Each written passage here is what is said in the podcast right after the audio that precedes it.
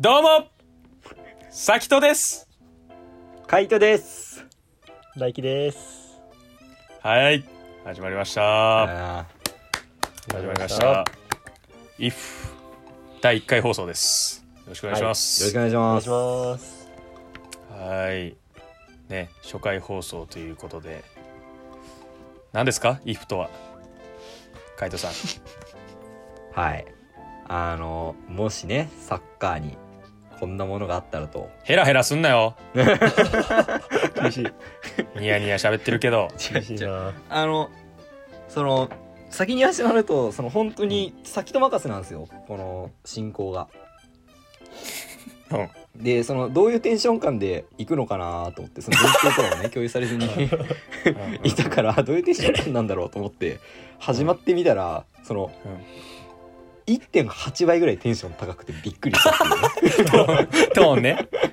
いや、そう。あのね、もうちょい話すと、あの、多分これ、初回放送って言ってるけど、多分3回目？いやー撮り直し三回目ぐらいエピソード3だよそうだ。ねエピソードほんまに3ですよ。ちゃんとそう。だからもう、なんかいろいろ結構試行錯誤してて、どれが正解なの？だからもうこれももしかしたらボツなってるかもしれんし。うん。まあけど、ええかと思って、なんかいろいろやったけど、そう、かしこまるよりも普通にフランクに喋ってる方がいいかなっていう。感じでね。そう、はいはい。だからまあで僕たちそれぞれサッカー好きで、でまあうん。珍しいことに多分3人ともサッカーを仕事にしている、まあ俺はちょっとグレーか俺ちょっとグレーやけど。まあけどみんなサッカーをね仕事にしているっていう、まあ、それぞれしかも別の形でっていうメンバーがうん。集まっておりますので、うん、はい。まあまあその辺はねおいおい話せたらなと思うんですけど。そうですね。はい、はい。そんな感じで。で、まあ一応、ちょっと軽くね、ポッドキャストを始めたきっかけみたいなのをね、話せたらなと思うんですけど、う。ん。はいはいはい。どうですか？大輝、ポッドキャストを始めたきっかけって何？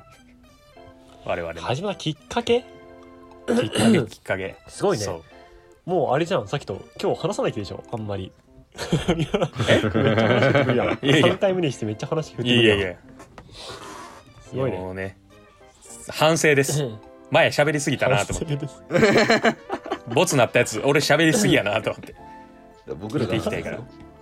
そうそうそう。どうですか、ねまあ、始めたきっかけとしては、うん始めたのと。はいはい。まあもともと僕たちねあのツイッターのスペース機能でね去年とかたくさんこはいはいはいはうサッカー界のあらゆるトピックをもとに長時間ね本当に23時間にわたる自己満ラジオを繰り広げてたと思うんですけどやってたね。やってましたそよこから 少しですねこうイシューフ、えーこの IF のね母体のイシューフットボールっていうものがまあ、えー6月上旬にイベントを開催する予定だったりとかそれこそクラウドファンディングをうんはい始めていくって中で、えっと、ラジオ番組ね僕たちがもともとこうスペースでやってたものをちょっと形として残していかないかっていうところでスペースが始まり、はいはい。はいうんイシューフットボールの I と F を取り IF という名で、うん。はい。はい、ポッドキャストがスタートしたっていう流れになって合ってますかね？一応そんな感じ不ですかね、正解です。違いました僕はリーダーなのに分かりませんでしたはいはい、残念ながら不正解です。はい、次、はい回答権移ります。カイトです。嘘全く同じなんだけど。ない、その、ないよ。ないよ、そんなん。あ別に。わからん？わからん感じですか？ああ、あそう。。え、じゃあ正解発表してもいいですか？はい。おどうぞえっと、正解は、えー、大先輩、えーフットボールは55さんに憧れてっていうのが正解でした。うわーお前媚び売るなってこんなことでお前やめてくれよ いやいやけどガチやんガチやんまあ、それはそうだね。まあよく聞いてたしねすごくね、えーっていうか、その、無理がある。あの、意識してないは無理がある。まあ確かに確かにそれはそうかもしれないだからそれこそボツにした理由の一つ、2回。あの、あんま意識せんように頑張って撮ったけど、やっぱ無理があった。なっちゃうね意識してます。大好きです。ファンです。あの、いつも聞いてます。うん、いつも聞いてます。本いつも聞いてます1回放送からちゃんとねリアルタイムに聞いてからねそのいやガチで全部追っかけてるから、うん、ほんまに楽しませてもらっててっていうねあの僕好きなエピソードまとめとかも作っててそれをね あの後輩たちに送ったりもしてるぐらいのちなみに僕もあのメモ帳によくあの何ままとめ書いてます僕も。たまに。要約してる。話す内容。ようやく、うんほんまにね。たまに書いてる。楽しませてもらってて。まあだからそれのねうんフットボールは553のまあまあ弟分とかっていうとねすごい失礼に当たるかもしれないですけど。ちょっとまあまあ介護官ぐらいにはねなれたら。そうだね。いいかな介護官だね。そんぐらいの介護官でありたいね。そうそうそうそう。そんぐらいのね。ポジションでコクワガタぐらい。クワガタコクワガタぐらい。の関係性。でコクワガタ。いやコクワガタであるんだったらもう嬉しいですね僕たちはね。うん。やれたらなっていう。はい。まあまあそんな感じで僕らは始めたというはい感じで。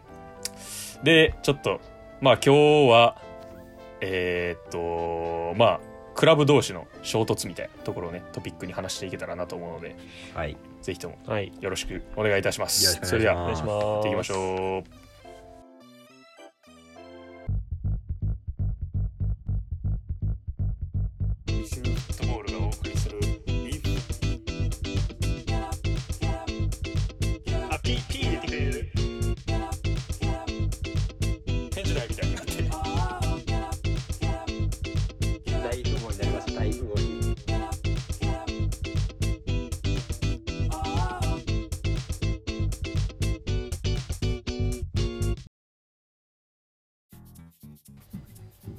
はい。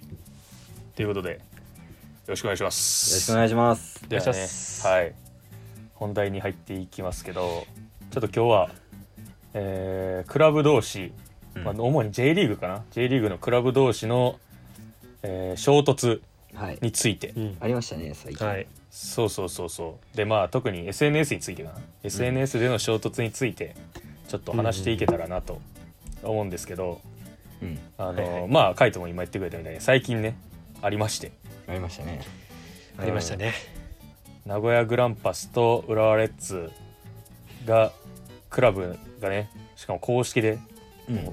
うん。うん、声明を出すっていう結構異例の事態が起きまして、うん。まあ、その、うんうん。実際何が起こってどんな事情でとか、うん、でどっちが良くてどっちが悪くてみたいな。ちょっとそんな話はね、一旦置いといてはい。それはほんまに各クラブのサポーターとかが考えることで、うん。その第三者僕らがつべこべ言うことではないんで。はい。はい、そこは一旦置いとくんですけど、まあ、ただ、うーんこういうクラブ同士の SNS を通じた衝突ってどこまでが OK なの、うんとか、うん。そもそもいいのみたいな、うんうん。そうだね。そうそうそうそうそう。それをちょっとまあいろんな観点で話していけたらなって思うんですけど。はい。うんうんどうですか？ちょっと、えーじゃあカイトどうこの出来事が起こったのを見てそうどう思いました？なんかでもどうなんだろう、まあ、面白いとは思ったけどね俺は。こうサッカうんーそもそも勝負するものって考えた時に。うんうん。なんかその勝負がこう別のとこでも起きててそこでこうヒートアップしたものがまたサッカーで最終的に決着つけるとかってなったらななんかこう「ドラゴンボール」的な展開じゃないけどあー喧嘩というかう。んプロレス的なね面白さそう。よね他のそう、はいはいはい。他のやつらが盛り上げたもので最後に主人公とやるみたいなそういったものとかはちょっとまあ面白いんじゃないのかなって思うけどね。あー。えうん。主人公？どういうこと？主人公っていうのはどういうこと？まあだからサッカーでの最後の決着が主人公みたいな風に考えた時にうんうんうん。サッカーでの勝負の決着が主人公ですよに取られた時に、なんかそれまでのこう流れっていうのピッコロがやられて、うんで進化したリベジータがやられてみたいな。はいはいはいはいで,、うんうん。でそれでこうじゃあ悟空が出てきてうん。でしかもその悟空も強くなってじゃあ最終的にその敵と戦って勝つか負けるかうん。みたいな、なんかそういったのはなんか一個のこうなんだろうなただ単に悟空とその敵がやるよりもその前座があってバトルが起きるっていう方がおもろいんじゃないかなって思うけどね。なるほどね。まあけど多分意見出る意見としてはそのいやサッカーの試合はピッチ上のものやからみたいうん、な そんなんいらんでしょみたいなのはそう反対意見としては出ると思うけど。え大輝どう？で実際このまあこれじゃなくてもいいけど企業そうそうそう。企業間でのやり取りってことだよね。まあいいそうそうそうそうそう。もうもうどっちかというとそうよねもう、うん。えでもこれうん、ねどう？えっとね、こんいや俺は正直そのクラブ同士でやり合うのは全然 OK なんだよ。別に。ってのも、はいはいはいはいはい。あのさ去年一昨年かな？最近さあの秋葉原のさマクドナルドとバーガーキングが煽り合ったの知らない？えー、何それ？あーなんか知ってんな。そうあるんだよ。広告、あのえ確か秋葉のうんごめん多分調べてもらえば分かるんだけど秋葉のはいマックかなんかがうん。こうん。う、なんでかな？えマックかマクドかで煽り合ったとかそういうこと？えそこじゃないそこじゃない。全然あそこじゃない？あそこではない。そこやない。あ違そこうやない。あ関西人と関東の人でやり合ったとかじゃないんだ。そうそうそうそう。あそうそうそう、でなんかね えなんでかな？そのママクドナルドがうんとね、へ今はもうまた復活してあるんだけどただなんかこう、秋葉のマックが確かこの閉店することになってでその近くにバーガーキングがあるんだよね。でバーガーキングがそのやり続けててもうその 経営し続けててずっとあるんだけど、うんうん。そのマクドナルドはなんかこう秋葉にずっとあったに22年間ぐらいずっとあったらしくて、はいはいはいでそれがなくなった時になんかこうマクドナルドその表に広告広告がまあこのコピーでなんか22年間のこの、うんありがとうございましたみたいなこと書いてあって、はいはいはい。うんあのド歴ドナルドが史あるしね。後ろでこうやってそう手振ってるやつなんだけどその向かいが、向かい側のそのなんか近くにあるバーガーキングがなんか私たちの勝ちっていう広告を出したのね。えー。あ、価値と価値をかけてんのあそうそうあの価値こっちの。バリューだからバリューとバリューのそうバリューのバリューで書いたん？バリューで書いてる。だけどああなるほどね。なんだけど、そのでもこの広告の中に入ってる言葉を縦読みにすると私たちの価値ちゃんとあるの。そしかもこの「勝つ」の字でちゃはいはい。はいんとあって、そう。えー、あそそううなんや。ね面白い。でなんか煽り、そう。で煽りあっていく。そう。でなんか、はいはいはい。しかもこの最後の文あのこのさ文末の言葉を並べるとなんかこう店のでかさより大事なことみたいな感じで書いてあるのこうやって縦に。そうバーガーキングのお方に。おおおそう。だいぶ煽ってんだね、そう。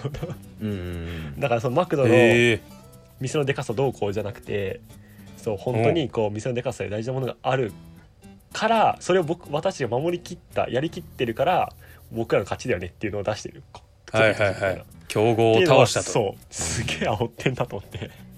えー、おもろ。そんこれ面白かった。そうまあ、それで言うとバーガーキング結構バーガーのでかさで勝負してるそうね。そうね。まあ満足感ありますよ。そういうとこと、うん。ね、満足感あるよね。一個食べたら、満足感もありますよ。うん。そうだから別に企業間の争いは別にうん。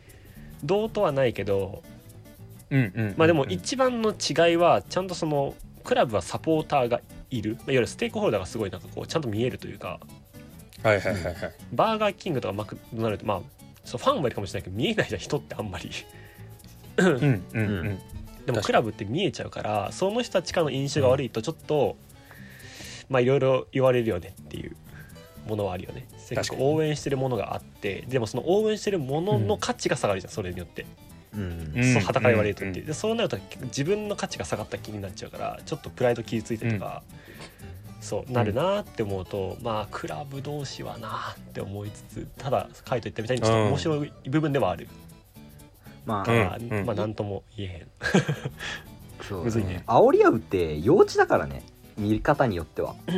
あまあね。ーまあけど海外とかで多いしね。うん。おもろいからでなんねかサッカーって幼稚になれる。なんか大人がさねなんかよく言わん、しうん。なんか大人が子供になれるみたいな。子供が紳士になれるみたいな。なんかさ、コピーあるじゃん。はいはいはいはいはい。うんうんまあ確かに意味はわかる。しそれが今のこのうん。うん今のこの事象なんのことを言うのにも当てはまる言おうとは言える感じだよね。そううん。言おうと言える、うん。うんうんうんうんうん確そうかにかなーってねちょっとね思うよね。確かに。いやだから俺も結構大輝の意見はすごい分かってうん。なんかだ俺も結構煽り合うのは面白いなっていう。でやっぱエンタメの上ですごい面白いなって思いつつクラブがやるのめっちゃリスクあるなって思って。うんうんうん。そう。クラブのああいう声明として出すのって結構、うん、しかもクラブ対象の相手がクラブとかになってくるとうん。結構リスクあるなって。全然それこそどっちかが負けることになるからそしたらどっちかのクラブにとってはすごい大きい損失が出るわけやん。うん。で結構危ないなって思ってて。そう。うん。で海外とかでもクラブが声明出すパターンあるけどあれって結構リーグに対してとか。そうだね。まあ確かに確かそう、にう。ん。そういうのの抗議は結構あるけどあんまクラブ同士ってないなって思って絶対リスクがあるから。確かに。ってなった時にそう。なんか社長とかが出てくる社長会長とか海外とかやと。パターンは結構あるなって思ってて。そうなん。かそういう形ならありかなっていう。そうやっぱりサッカーって絶対そのまあ俺はこれ結構よく言うねんけど、うん。そのクラブが一番大事やから基準。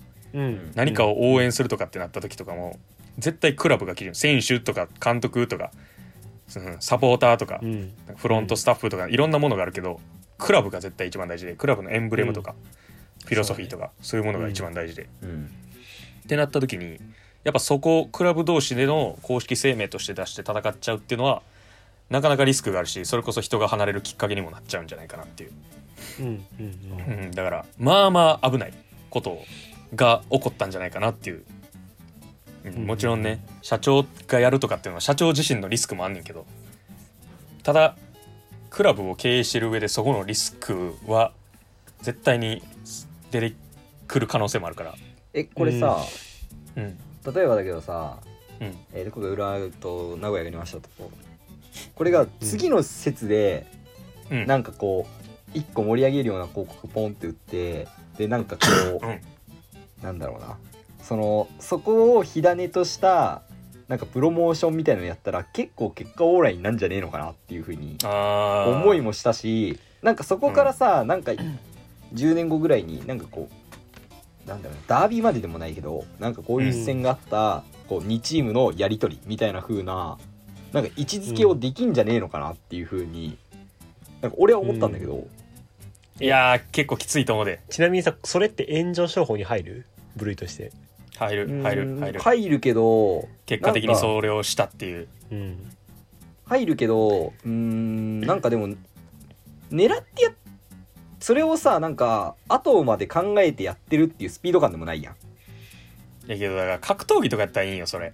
その、うん。結果どっちか試合でその後勝てばヒーローになれるからいいねんけど、うん。あのもうガチで嫌いになるからサッカーの場合。その相手のクラブのこと。まあそのサッカーってさ2チーム応援できないのがポイントだと思うからさ。あー確かにね、ん。そうこれ確かにうん。それラッパーとかでもさやっぱビーフっていうその曲同士のバトルがあるんだよ。うんうんうん。曲で片方がディスってう。んもう片方が曲で返すみたいな。そのやり取りがあるわけ。でそれが結果でなんかお互いがこう好きになったりとか。はいはいはい。最近 DJ 社長もやってたけど。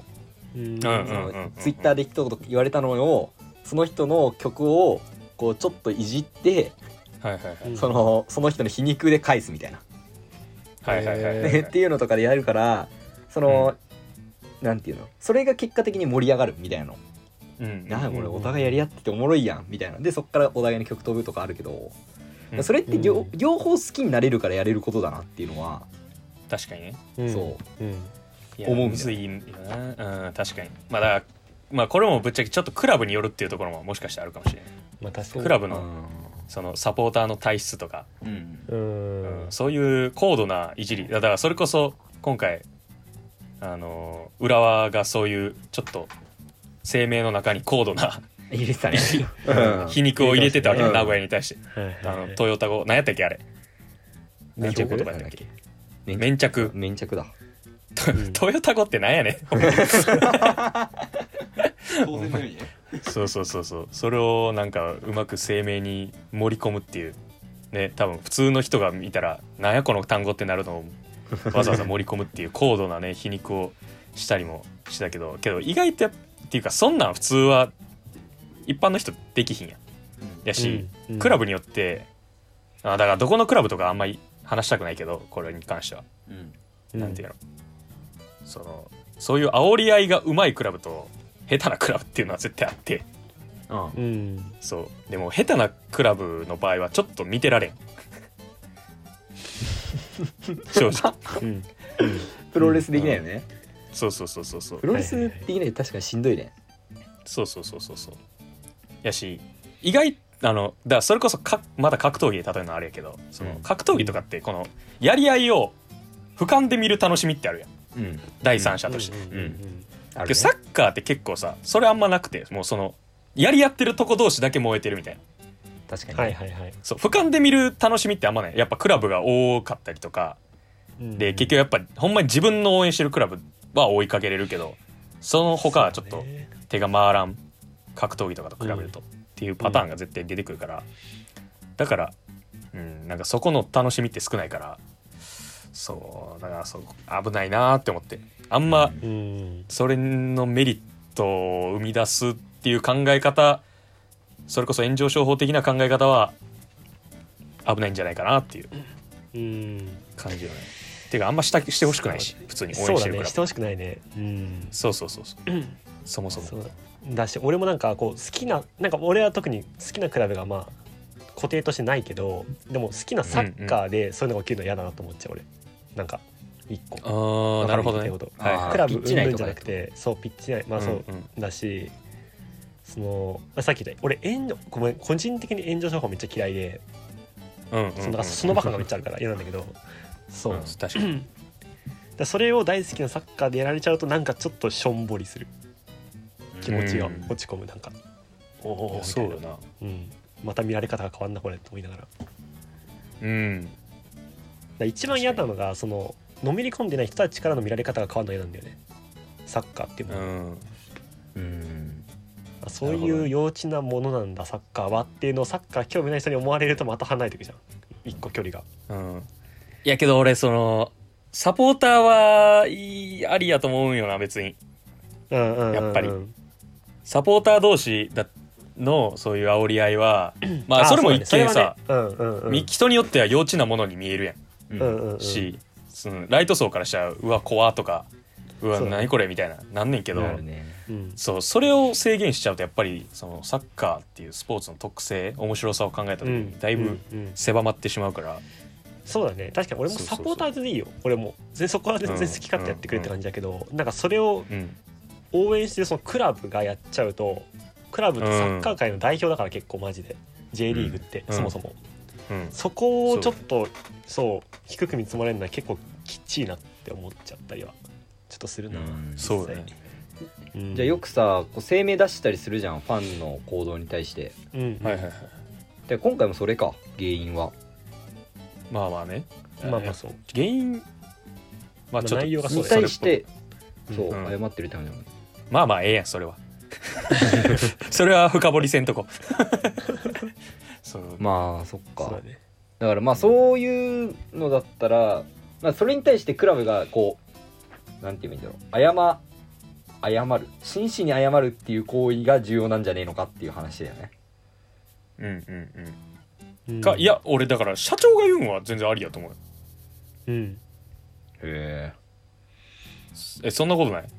うん。え何を？え社長がだからこのクラブ。えだからもう海外とかやったらだってもうすごいやん。このクラブクソだぐらいまで言うやん。その そうね。スラング使いつつ。えうん。うん。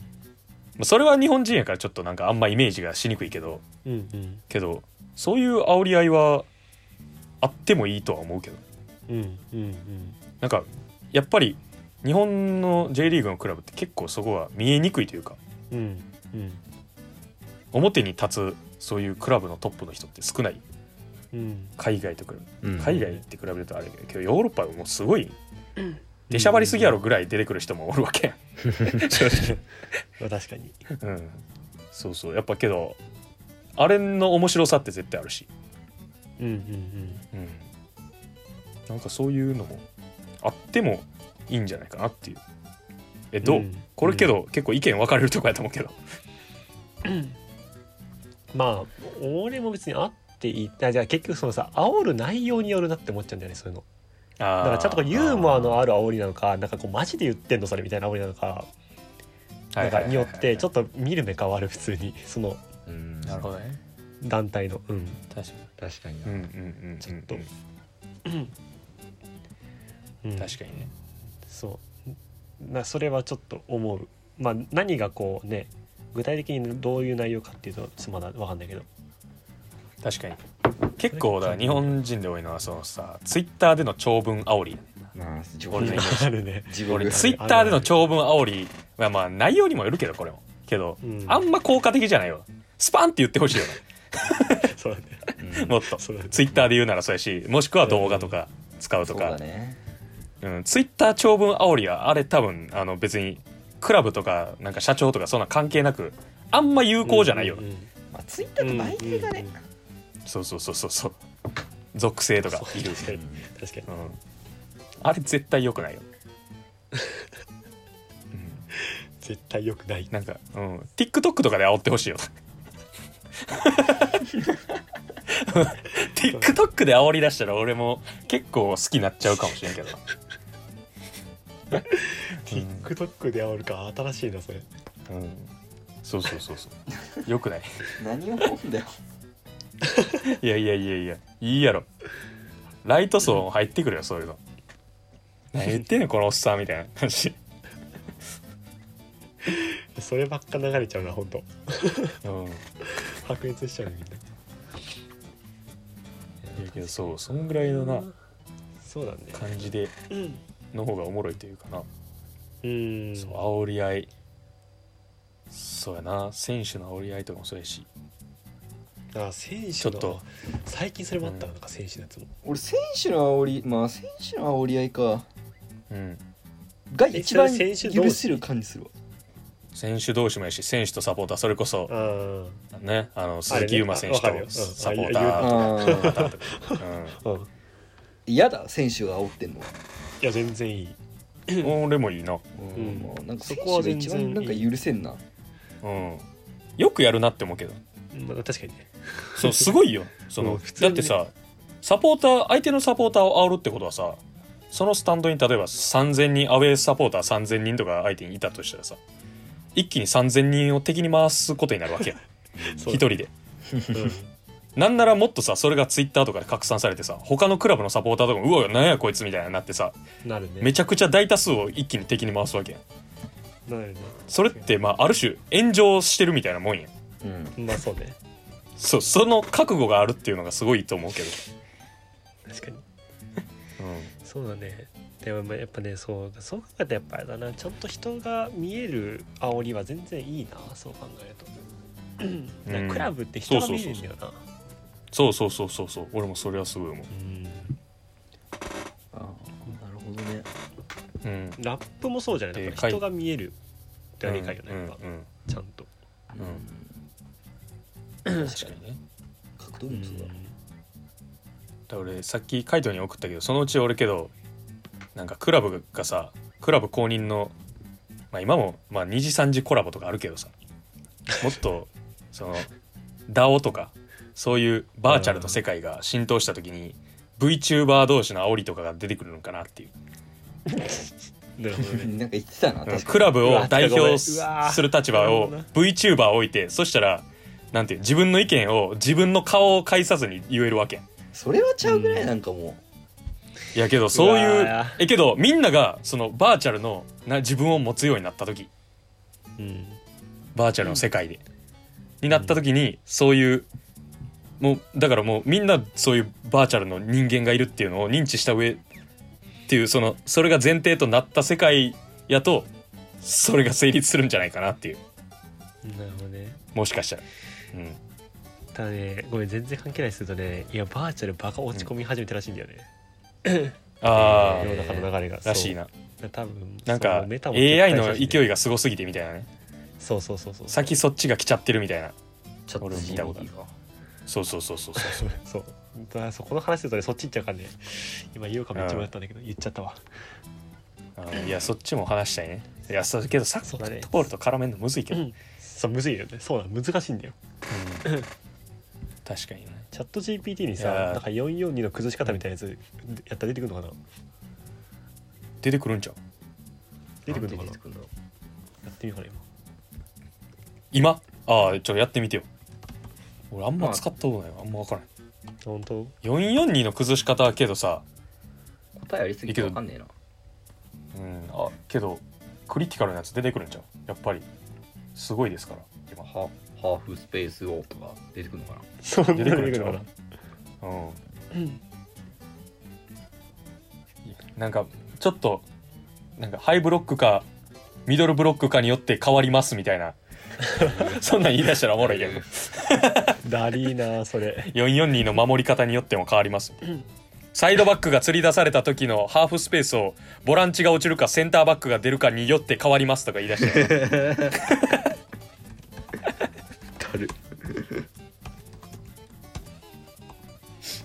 どうなの？確かにそれはな。出てきましたか？検索中ですか？待って。検検索中ですね。はい。いや確かに。ね AI いやそういうので煽り出したらすごいし、おすげえ。442は4人4人の守備陣と4人4人の中盤陣。そして2人の攻撃陣。待って待って今見したい見したい。共有するわ。ああダメだ。共有。共有。ちょっと。ラジオ。呼んで呼んで。あ呼んで。ラジオ。そうだラ 呼んで呼んで、絶対読め、うん、あえ？かいつまんで。このフォーメーションを崩すためにはいくつかの戦術的なアプローチを取ることができます。以下にいくつかの方法を紹介します。ワイドプレイはい。442の弱点の一つはワイドなスペースをカバーすることが苦手であることです。相手チームのサイドバックやうん。ウィングの背後にランニングする選手を起用しボールをワイドなスペースに運ぶことで相手守備陣を引き離しスペースを作ることができます。2なるほパスワーク。おう。442スワーク？は442は抽象的。比較的守備的なフォーメーションであるため中盤の4人が非常に密集して守備を固める傾向にあります。このような場合には相手の中盤陣をパスで抜き攻撃陣の2人にボールを供給供給することが重要です。3オーバーロード。